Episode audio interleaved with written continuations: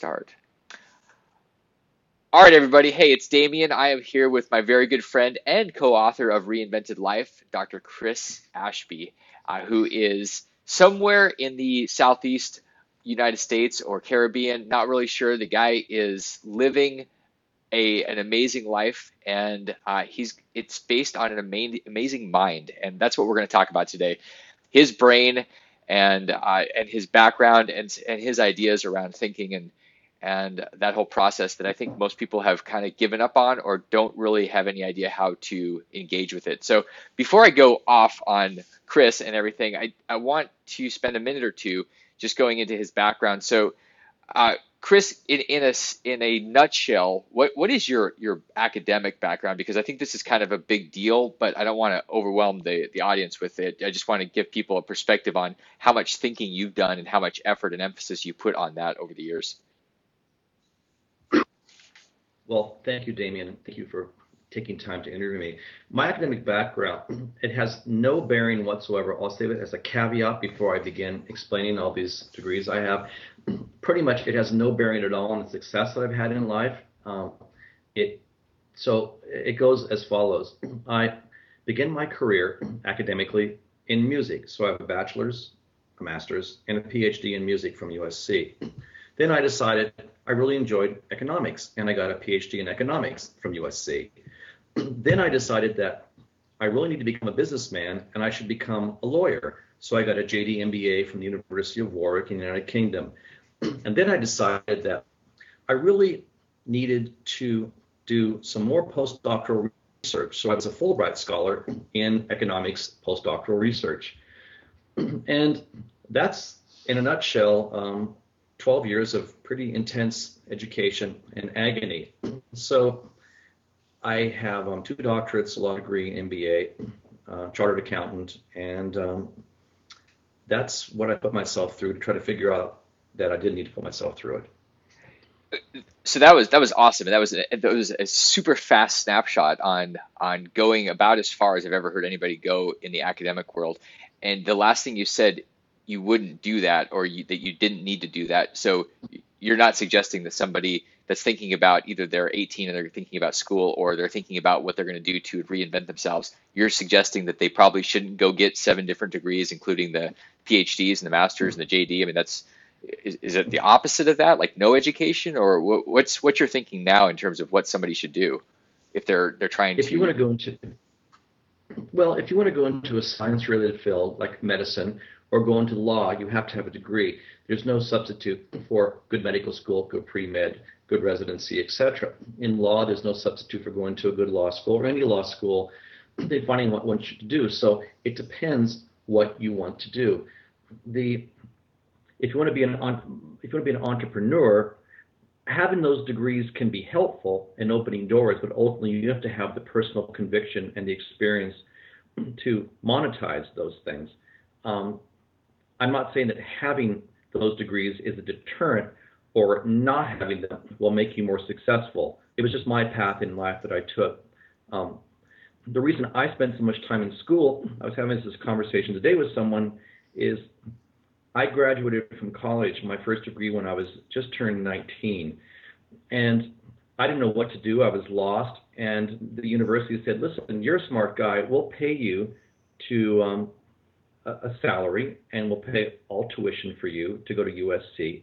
And all you got to do is teach one class a week, and we'll give you money for rent and a stipend and pay your tuition. And at the time, I didn't really know what I wanted to do, and so it was a pretty good deal. So I was paid to go to school by a really great university, and that probably pushed me through the first doctorate, um, definitely because I didn't have to pay. And at the time, you know, being you know, uh, late teens, early 20s in a graduate program, um, living in a very expensive city like Los Angeles, the the gift of having someone pay my tuition and um, pay me to sort of go to school was um, was a real gift. It also allowed me to bar- take out a student loan and buy a house in Laguna Beach. So, um, which was the first real estate investment I made.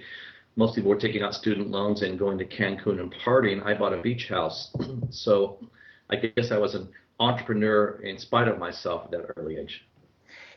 So that okay, so that when you went, that was that that was a number of years ago. I mean, that was a, a, it, things have definitely shifted. Most people are probably not getting paid to go to school at 19. They're instead they're going to school and they're walking away with six figures in debt.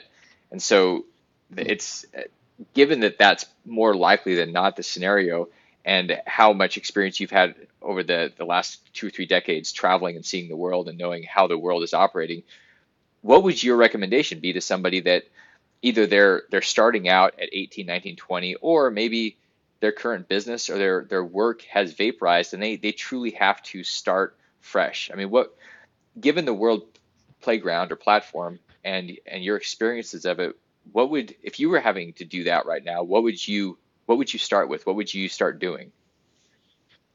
I'd find someone who has done what I want to do and has to a certain extent the things I want to have, and I would go work for them for free. I would hang the tidy bowl in the toilet. I would carry coffee for them if um, to learn what they have because success leaves clues. And so I would go work with someone who had what I wanted to have. I mean, if I wanted to be an upper extremity surgeon, if I went and hung out with the you know, top, you know, upper extremity surgeon at Cleveland Clinic, I would never become a great upper extremity surgeon without a background in medicine. But if I wanted to start a business or be in a business I'd find someone who was actually in that business and successful and go and just give my time away. I'd be very poor, very broke, but learn just suck everything I can out of that experience because truly that's there's no substitute for for domain specificity, excuse me, when it comes to learning. Whereas in academia, I mean, I had some great professors and I have I had great experiences. But my first job I had, I'll give you an example out of um, my um, my master's in business was I was hired by Ernst and Young to work in Eastern Europe. The reason I was hired there was because they didn't, no one gave a damn about my education. I spoke a for, I spoke Slovak, which is a foreign language uh, spoken in Slovak Republic, and I was willing to go there. And when I went out there, my first assignment was they said, okay, you're going to um, be on a due diligence team um, in acquiring a non-ferrous metals producer. And I said, no problem, let's go. And I realized that I didn't know what due diligence was. I didn't know what non-ferrous metals were. but I found a guy who was an expert who was on the team, and I became um, his shadow for about six months. And so I learned I could have spent years in school.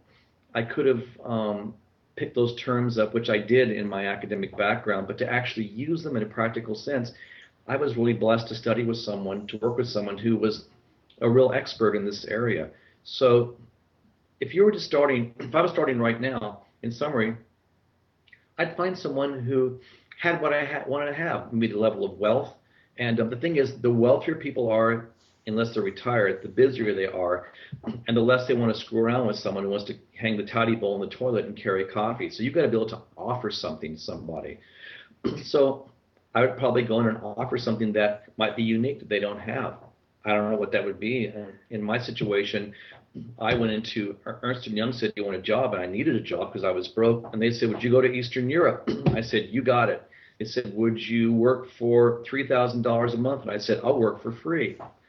They said, "Would you do you speak the language?" I said, "Yes." They said, "Would you willing to coach other people in the firm who want to learn the language?" Absolutely. And so I was willing to work for nothing, which I did for three months. But then when the fourth month came, I had them double my salary because I proved I could I was a good worker. So make a little sacrifice up front and um, decide what you want to do. And every profession, I don't care what it is, has a financial metric. Okay, you'll find someone that started a burger shop that's going to make five million dollars, but you'll find someone else who's making you know a hundred grand a year and they're doing really well. Make sure that a profession that you go into, and we went over this a lot in Reinvented Life, but something I'm really focused on. If you want to go and open up, you know, a yoga studio and teach Ashtanga yoga, but you also want to have a G450 and a 173 foot Perini Navi, that's a yacht. Um, you're probably smoking the wrong weed. You're probably delusional.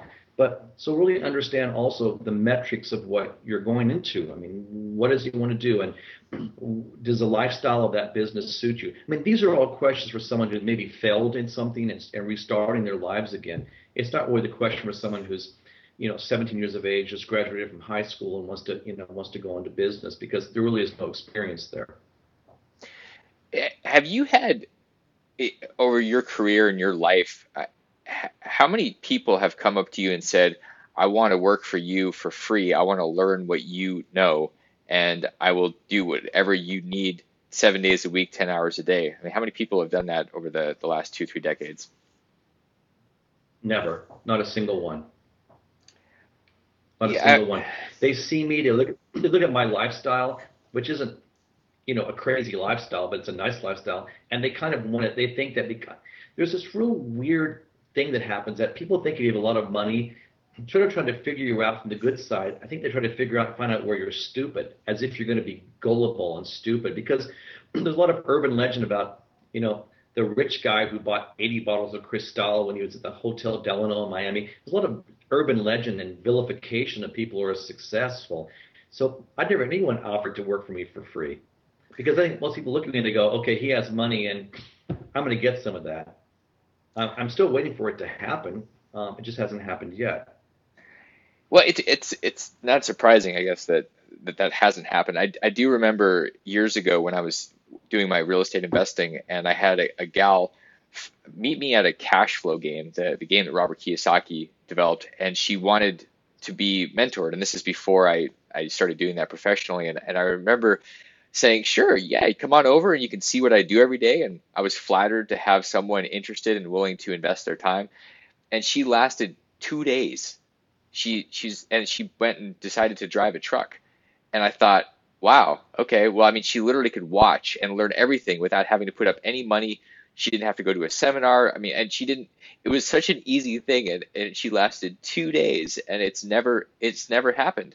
Uh, it didn't happen after that. People will come in, and I think the funnier experience is when people do hire me to help them as a mentor, and then they decide that they know better without any experience, and then they go off and and they, they follow their bliss or their heart in terms of business and investing. I mean, do you have any do you have any thoughts on that?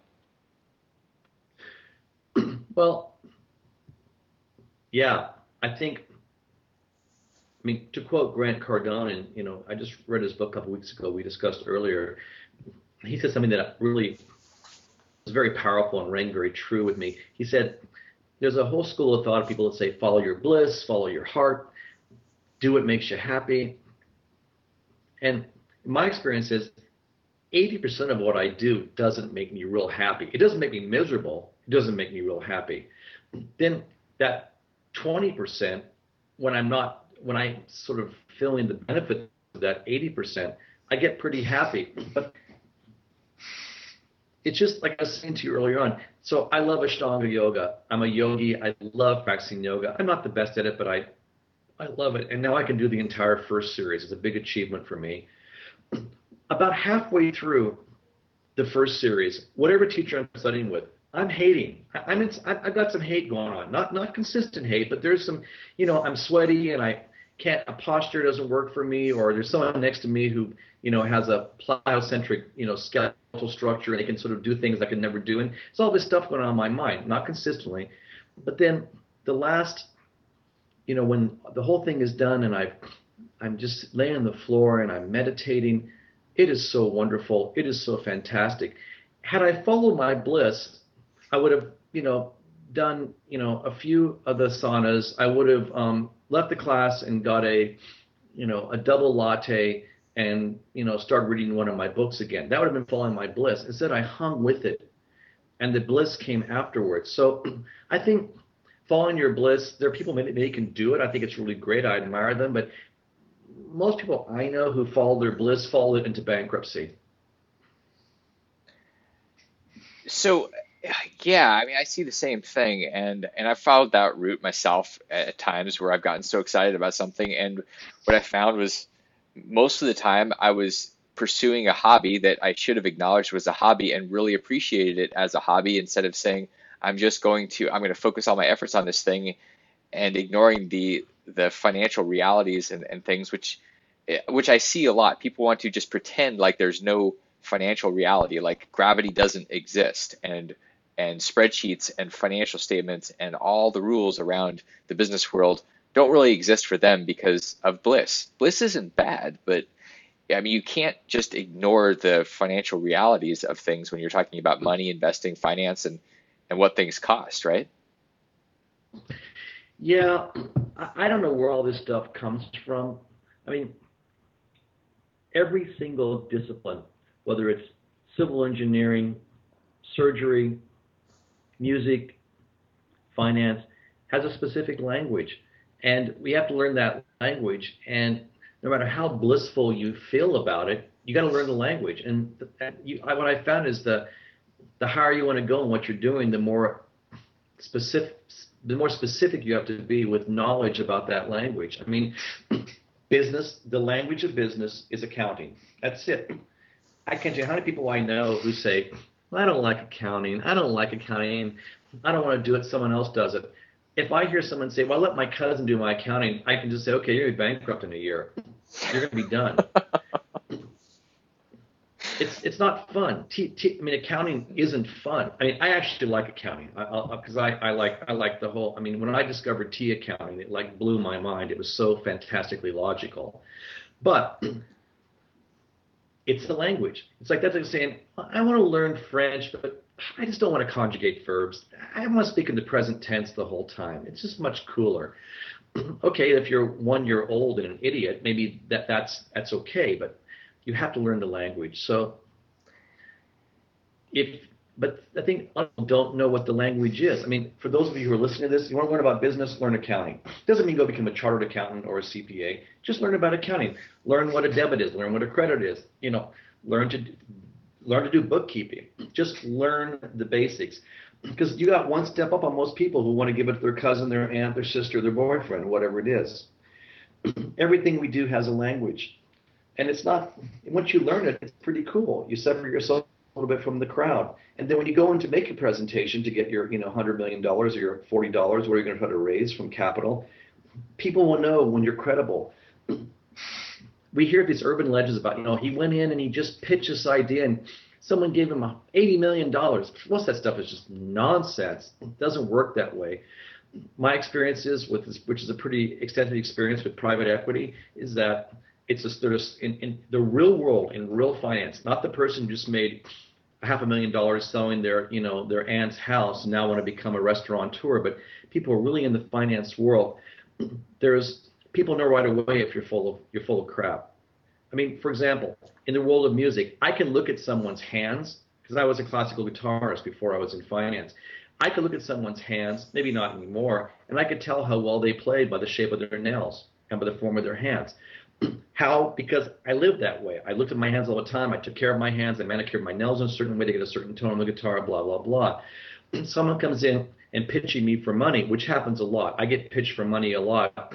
And I say, I mean, I'll give you an example. I had a lady call me from South Africa. She says, now's the time to buy South Africa. Now's the time to buy real estate. she says, she said, rents are high and property's cheap. I said, well, what's first thing she said was rents are high and property's cheap this absolute huge alarm went off in my mind. Like, well, if rents are high and property is cheap, uh, something's going on here. I said, well, that sounds really good.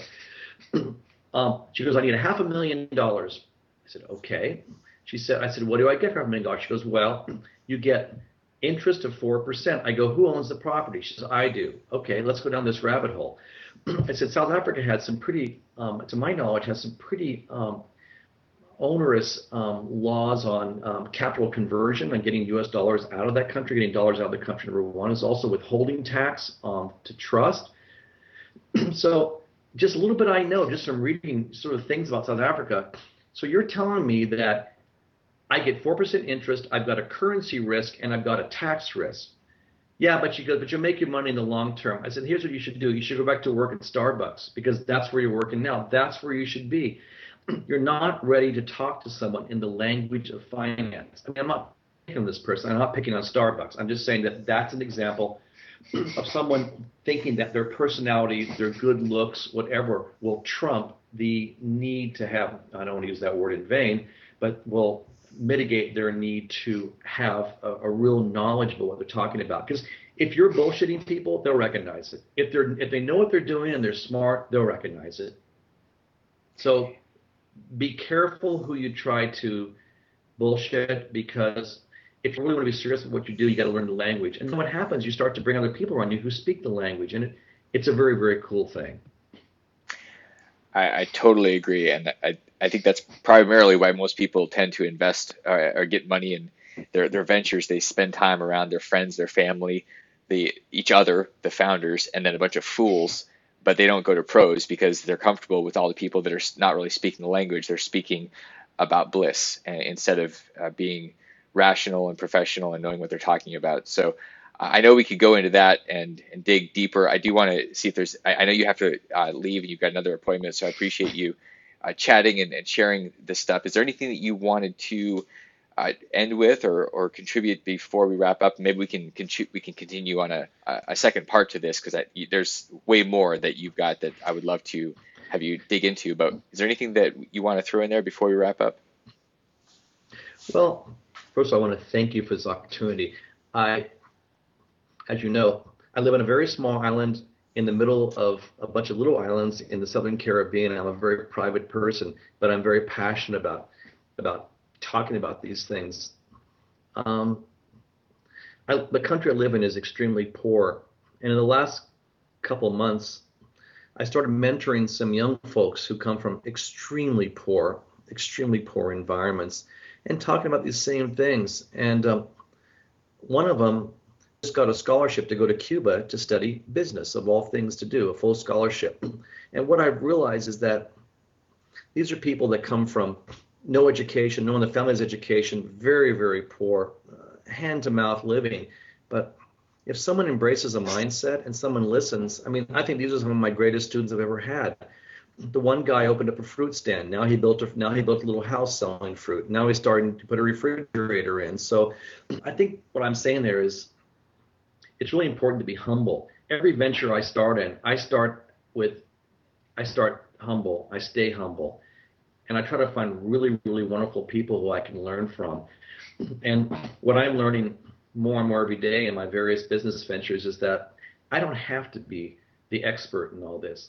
I have to have the language abilities, the linguistic abilities, but I don't have to be the smartest person because there are people out there that truly are really gifted and really smart and in many cases, they just want someone to embrace their intelligence and support them financially for it also. So I guess in summary, one of the most important things I've learned, which, which is how I like to leave this, is be really humble and find people who are just really good at what they do. Now, I know we've heard the urban legend of, you know, finding a person really good at what they do, and you agree to give them equity in your company or whatever. I mean, whatever it takes to be around those people, especially in a venture that you're having, try to bring them in, whatever capacity you have. But like I said earlier on, really successful people are really busy being successful. And unless they have a benevolent strain or a teaching somewhere, they're probably not going to get involved in an early stage startup type business unless they take a lion's share of the equity.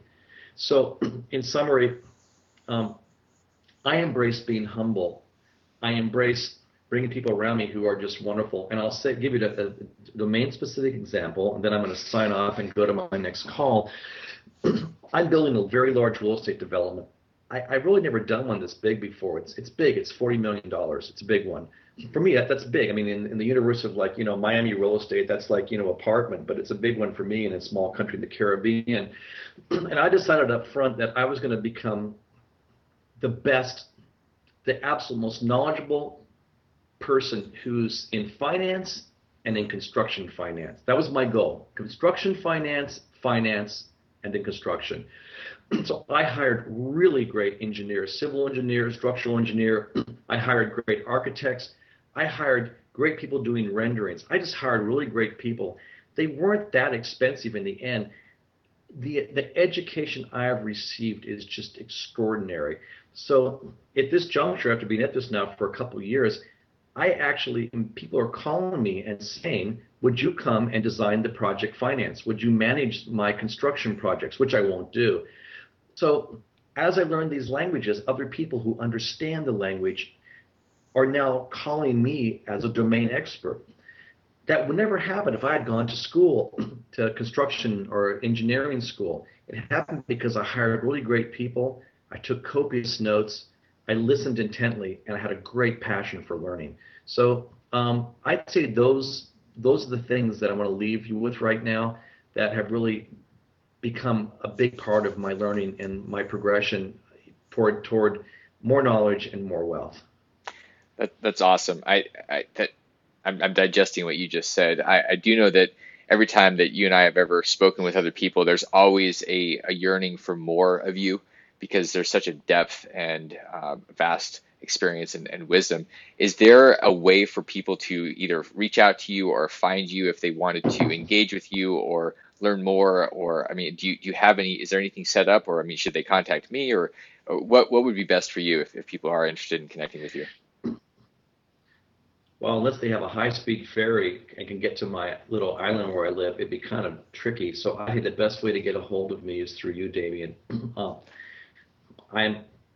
That's the best way. If someone wants to reach out to me for some advice, I'm always willing and, and love speaking with people, or at least communicating with people.